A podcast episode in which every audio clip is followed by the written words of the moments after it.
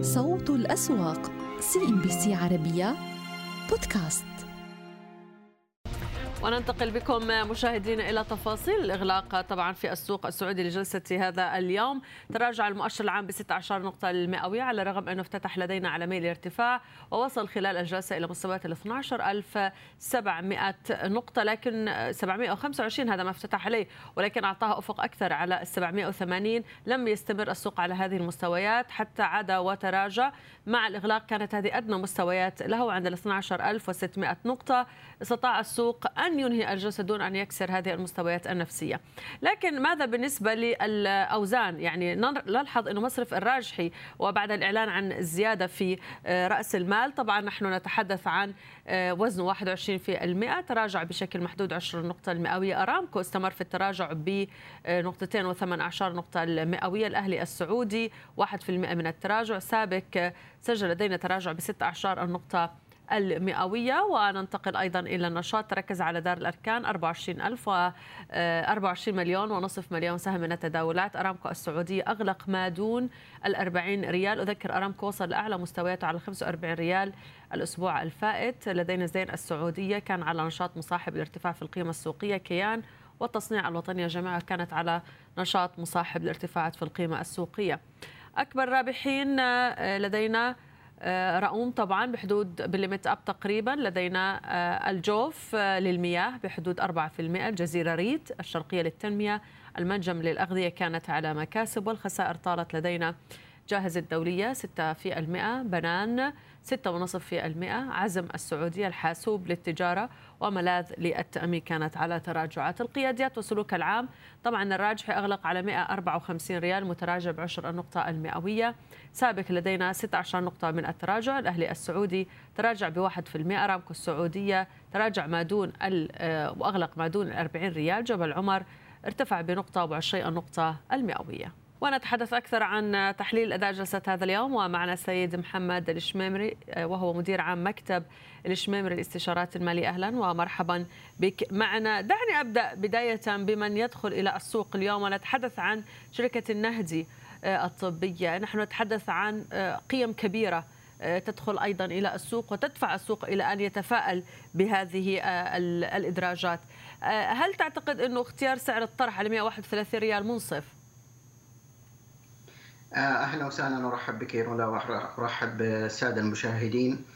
الطرح حقيقة يعني ما ما ما ما تلقى آه، بهذه الأسعار يعني قبول كبير من الأفراد لكن واضح أن السيولة كبيرة عند الصناديق وهي التي من تحدد هذا النطاق. حقيقة الطروحات مهمة للسوق وهذا يعني آه، إحنا شفنا من بداية السنة الطروحات تتوالى سواء كان في السوق الرئيسي أو السوق الموازية وموعودين يعني آه، بطروحات أكبر في هذه السنة. نعم. أنت ذكرت الإقبال من قبل الأفراد مش هو الأساس. يعني ما الذي ننتظره النسبة المتبقية من المؤسسات هي اللي أن تعطينا آه، يعني النسبة الأكبر في التفاعل؟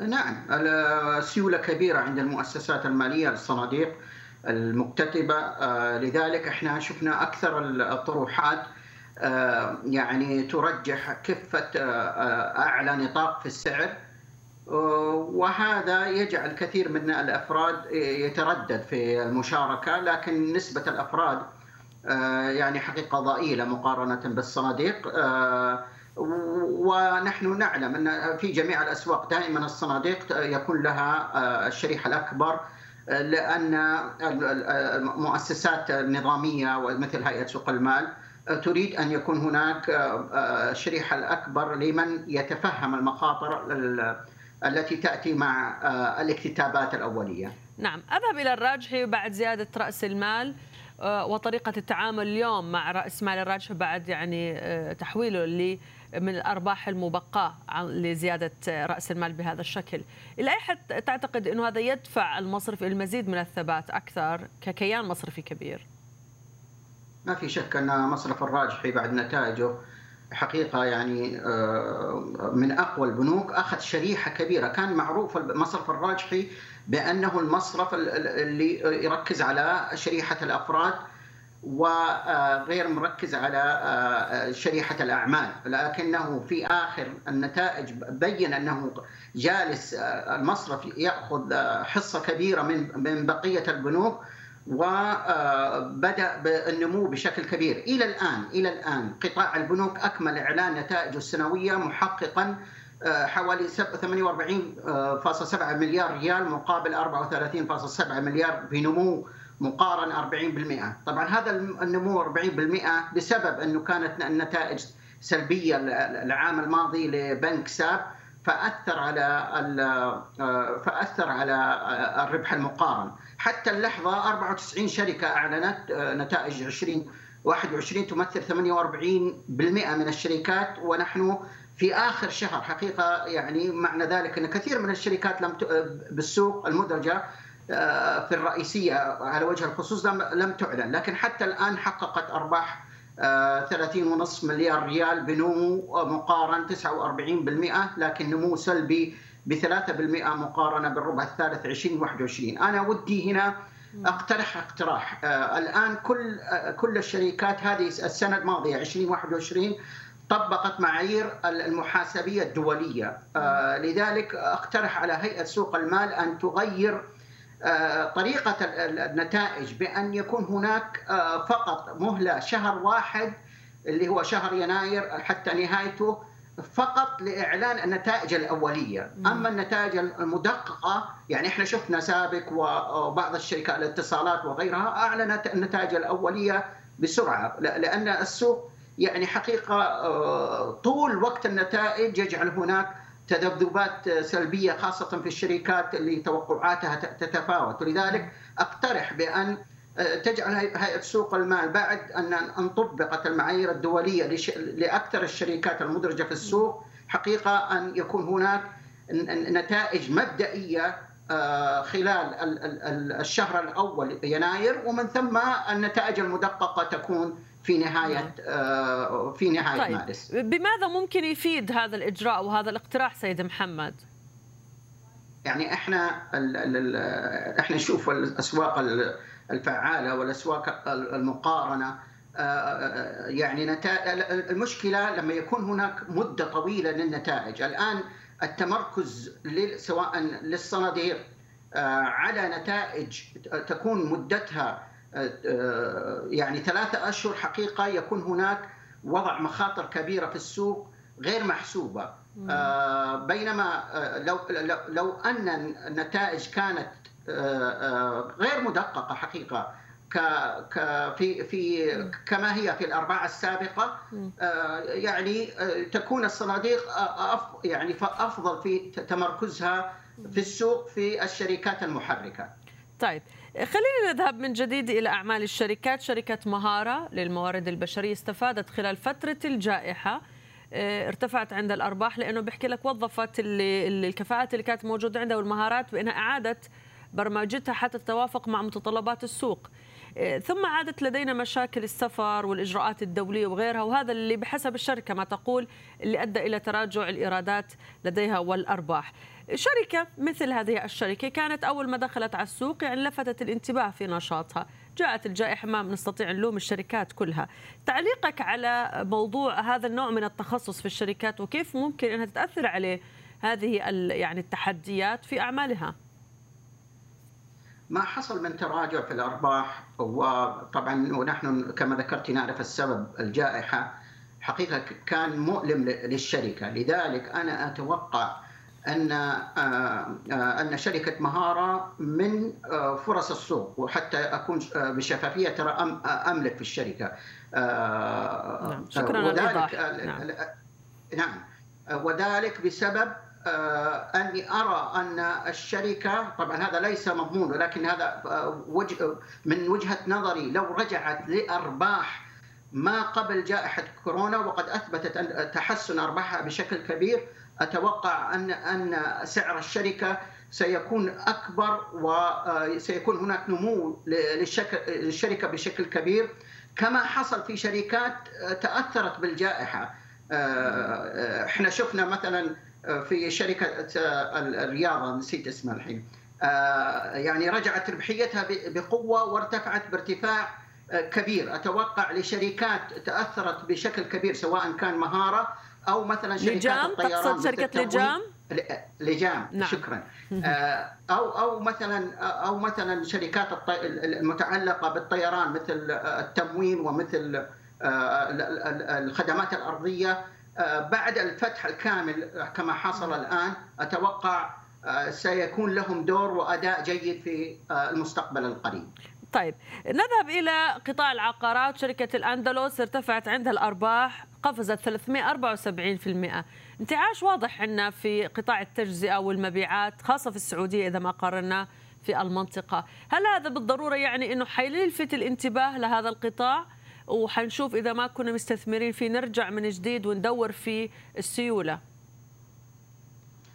شركات التطوير العقاري استفادت من النصف من نزول أسعار الاسمنت في النصف الثاني. إحنا شفنا نتائج الاسمنت كيف تراجعت بشكل كبير وذلك بسبب المنافسة الكبيرة. فاستفادت شركات التطوير العقاري. اليوم إحنا شفنا مثلا دار الاركان تسجل أسعار لم تسجلها منذ عام 2019 ميلادية. نتوقع دار الأركان ان تحقق أرباح كبيرة. الأندلس بالفعل حققت أرباح كبيرة. طبعا الأسبوع ذا حافل بالأخبار الاقتصادية المحلية والعالمية. طبعا لارتباطنا بالدولار الفدرالي في يوم الأربعاء يوم 16 صح. سيعلن عن رفع الفائدة.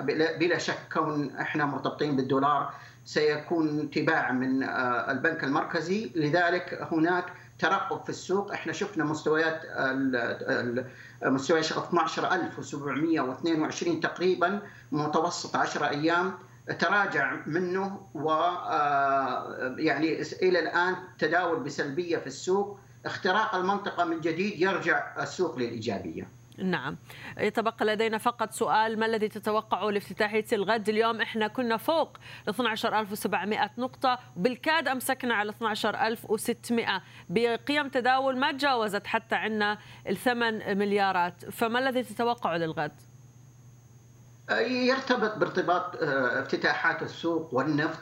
دائما إحنا نشوف يوم الأحد خاصة مع مع الأحداث الكبيرة اللي حاصلة في في العالم روسيا وأوكرانيا والتحركات الكبيرة التي حصلت هناك يعني ما في شك أن السيولة تتخوف حتى يكون هناك مفاجآت في افتتاحيات الأسواق العالمية التي تبدأ يوم غد لذلك من الصعب التكهن يعني أين سيتجه السوق في الوقت الحالي. نعم وأنا أشكرك ضيفي السيد محمد الشميمري وأنت مدير عام مكتب الشميمري للاستشارات المالية.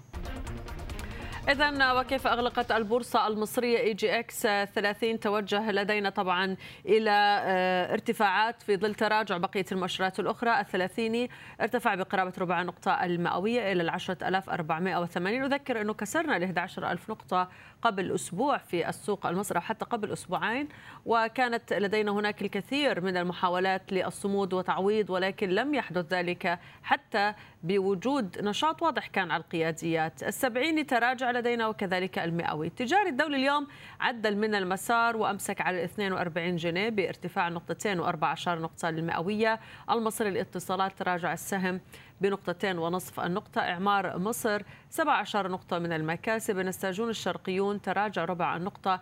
عامر جروب بقي على الحياد في نهاية التداولات. البقية من القيادات السادس من أكتوبر عاد ليرتفع بنقطة وربع النقطة. أسباير كابيتال تراجع. طلعت مصطفى عوض أيضا تراجعات بعد أن سجل ارتفاع على إثر الإعلان عن نتائج المالية منتهى الأسبوع الفائت. تراجع اليوم نقطتين وثلاث أعشار شرقية للدخان. نقطة ونصف نقطة من التراجع. هرمس 2% من التراجعات ولدينا طبعا مؤشر السبعيني والأسهم التي تتداول عليه برايم القابضة. تراجع نقطتين وسبع أعشار العربية لحليج الأقطان خسر تقريبا ثلاثة في المئة المالية والصناعية المصرية واحد في المئة من التراجع. سيراميك العربية خسر نقطتين وست أعشار. البقية أيضا من الشركات المدرجة على السبعين. الدلتا للسكر خسر نقطة وربع نقطة. بنك المصري لتنمية الصادرات خسر نقطة ونصف النقطة. رامكو لإنشاء القرى السياحية نقطتين ونصف النقطة من التراجع العربية لمنتجات الألبان. مدينة الإنتاج الإعلامي جميعها كانت على خسائر. إذا ننتقل إلى إغلاقات السوق المصري بمزيد من التحليل. ومعي من القاهرة السيد معتصم الشهيد عضو مجلس إدارة شركة هورايزن لتداول الأوراق المالية. أحييك دائما دكتور وأبدأ معك بتحليل الجلسة في أدائه لهذا اليوم. لماذا اليوم انفرد الثلاثيني بالارتفاعات بغير الأداء الذي قدمه السبعيني والمئوي؟ يعني شفنا عمليات بيع عشوائية كانت من قبل الأجانب. تفضل. حقيقي فعلا إن النهارده الثلاثيني عنده صعود في حين إن السبعيني في عمليات هبوط واضحة. وده يمكن عكس الأسبوع الماضي. يمكن عندنا النهارده في سببين إن نجد الثلاثيني بهذه القوة. السبب الأولاني هو أداء البنك التجاري الدولي هو كان سبب النزول خلال الأسبوع الماضي وكان نزول بقوة ويمكن كان من أكثر الأسهم هبوطا في الأسبوع الماضي بشكل كبير جدا. وشفنا ال GDR تداوله هناك كان بيأثر بشكل واضح على أداء السهم في السوق. كمان شفنا إن قطاع الأسمدة النهارده كان ليه دور رئيسي في أداء السوق ويعني ارتفاع أسعار الأمونيا عالميا ووجود يعني حظر أوكراني لتصدير الأسمدة بأنواعها وبالتالي يمكن ده ساعد هذا القطاع اليوم إن يكون أداؤه جيد بشكل كبير خاصة مع ارتفاعات العالمية في أسعار الغاز جعل السماد المصري عنده القدرة على المنافسة في التصدير بشكل كبير نظرا لثبات أسعار الغاز في مصر في الوقت اللي فيه ارتفاعات كبيرة في أسعار الغاز عالميا بشكل كبير. الاسهم الثلاثينيه الثلاثينيه كان يعني في مجملها البنك التجاري ساعد كتير على تماسكها لكن الأسهم السبعينية كانت ادائها مختلف بوجود يعني خروج المنتجعات من المارجن وبقائها في المحافظ كتقييم للمارجن لكن المستثمر ما يقدرش يشتري فيها جديد. ده عمل من يوم الخميس عملية أو موجة بيعية قوية في الأسهم الصغيرة والمتوسطة. وشفنا النهارده عمليات بيعية في هذه الأسهم. أنا شايفها إن هي يعني أكثر من اللازم. كثير من الأسهم السبعينية بدأت تبقى في مستويات ماليا جيدة جدا وبالتالي بقت مغرية للشراء لكثير من المستثمرين. أيوة. وشفنا خلال الفترة الماضية إن بعض الأسهم السبعينية كانت بتصعد بقوة لكن الضغوط البيعية اللي كانت موجودة عليها النهارده هي اللي جعلت المؤشر السبعيني بهذا الأداء السلبي بشكل كبير. طيب القطاعات اللي ممكن نشوفها أنها حتستفيد ممكن تكون قطاع الطاقة. يعني إحنا ذكرنا اليوم في كثير من التقارير إنه مصر وصلت للاكتفاء الذاتي وصارت تصدر الغاز. يعني موضوع الغاز والمشكلة الحرب مش مشكلة في مصر إحنا بنتكلم اليوم يمكن على الحبوب على القمح يمكن هاي من المشاكل الثانية. هل قطاع الطاقة هو اليوم المستهدف أكثر؟ سيد معتصم فيما يتعلق بوضع الحرب لأنه هي اللي مسيطرة اليوم أكثر على الأجواء. آه بالتأكيد وضع أو أسهم المرتبطة بأسعار الطاقة لها يعني بتتأثر بشكل كبير جدا في في السوق المصري. خاصة وإن هناك بعض القطاعات زي ما كنا بنتكلم على قطاع الأسمدة على سبيل المثال. الارتفاعات الكبيره في أسعار الغاز جعلت هناك ارتفاعات كبيرة في أسعار الأمونيا وبالتالي جعل دوت الشركات المصرية عندها القدرة على الصادرات أكتر وبالتالي تستفيد بشكل إيجابي بشكل كبير. ارتفاع أسعار الحاصلات الزراعية بشكل عام هيزود القدرة أو رغبة المزارعين في مزيد من من الزراعة وبالتالي زيادة الطلب على الأسمدة وبالتالي برضو ده هيساعد على يعني على الطلب على الأسمدة وبالتالي هذا القطاع في مصر هيستفاد بشكل كبير. عندنا قطاع زي قطاع السياحة واللي كان يعني جزء منه بشكل كبير بيجي من أوكرانيا وروسيا ده هيتأثر سلبا بشكل كبير اذا ده هناك برضو بعض القطاعات الأخرى اللي بتتأثر سلبا عندنا قطاع البتروكيميكالز زي أموك وسيد كرير بالتأكيد ارتفاع أسعار البترول هيساعد على ارتفاع اسعار منتجاتهم وبالتالي ده هيزود الطلب عليها وبالتالي يبقى عندها القدرة أيضا على التصدير وزيادة الإنتاج نعم. عندنا آه، العز حديد أو قطاع الحديد والصلب بشكل عام وقطاع ال- ال- الالومنيوم كالمرتبط بالمواد الخام في مصر ارتفاع أسعار السلع آه، هذه السلع عالميا آه، يعني بشكل كبير. هيساعد هذه الشركات على استمرارية نمو ارباحها اللي إحنا شفناها خلال العام الماضي. وبالتالي هذه الشركات مع الارتفاعات الكبيرة في الأسعار اللي شايفينها في السوق المحلي ده هيساعدها على نعم. تحسن نتائج عملها. اذا في قطاعات كثيرة هتستفاد لكن أيضا بنفس ال- الأمر في بعض القطاعات اللي هتتأثر سلبا خلينا نتكلم بشكل عام أيضا عن وضع الاقتصاد ودائما هو بيأثر على البورصة. آه، إحنا في هذا الأسبوع حنترقب قرار الفدرالي الأمريكي اللي أصبح من المؤكد إنه حيرفع فيه أسعار الفائدة. لا أدري إذا كان المركز المصري أكيد مش حيتسرع على الرغم إنه مستويات التضخم في تسارع لكن هو يمكن مش حتسرع في الموضوع. لو أقدم على هذا الأمر حيكون بضغط من تخارج يمكن الأجانب من أدوات الدين. لأي حد ممكن نشوف أنه كثيرها ممكن يكون بين 50 ل 100 نقطة أساس في الرفع لو حصل. هي أنا بأيد تحليلك تماما إن ال- ال- البنك المركزي المصري عليه إن يتمهل خاصة وإن اذا كان- كنا بنتكلم على الضغوط التضخمية فهو آه، سعر الفائدة يمكن يكون له تاثير ضعيف جدا على هذه الضغوط التضخمية. لكن هو هيبقى عينه بشكل أساسي على خروج الأجانب من آه، أذون الخزانة. وأنا في اعتقادي إن البنك المركزي المصري مر بهذه التجربة في آه، كوفيد آه، لما آه، لما بدأ انتشار المرض وشفنا خروج أجانب قوي جدا من السوق المصري ثم عودوا للدخول مرة أخرى. البنك المركزي اعتاد على امتصاص هذا التخوفات هذه التخوفات من الأسواق الناشئة. هي تخوفات غير مرتبطة بالسوق المصري في حد ذاته لكن هي تخوفات مرتبطة بال- بالأسواق الناشئة. هو بيمتصها في مراحلها الأولى ثم هذا الاستقرار بيعيد الأجانب مرة أخرى للسوق. أعتقد إن المر- البنك المركزي هيبقى عنده الوقت الكافي ل يعني عدم التسرع برفع أسعار الفائدة خاصة وإنه مستعد لهذا الأمر. لأن زي ما حضرتك ذكرتي انه بقى يعني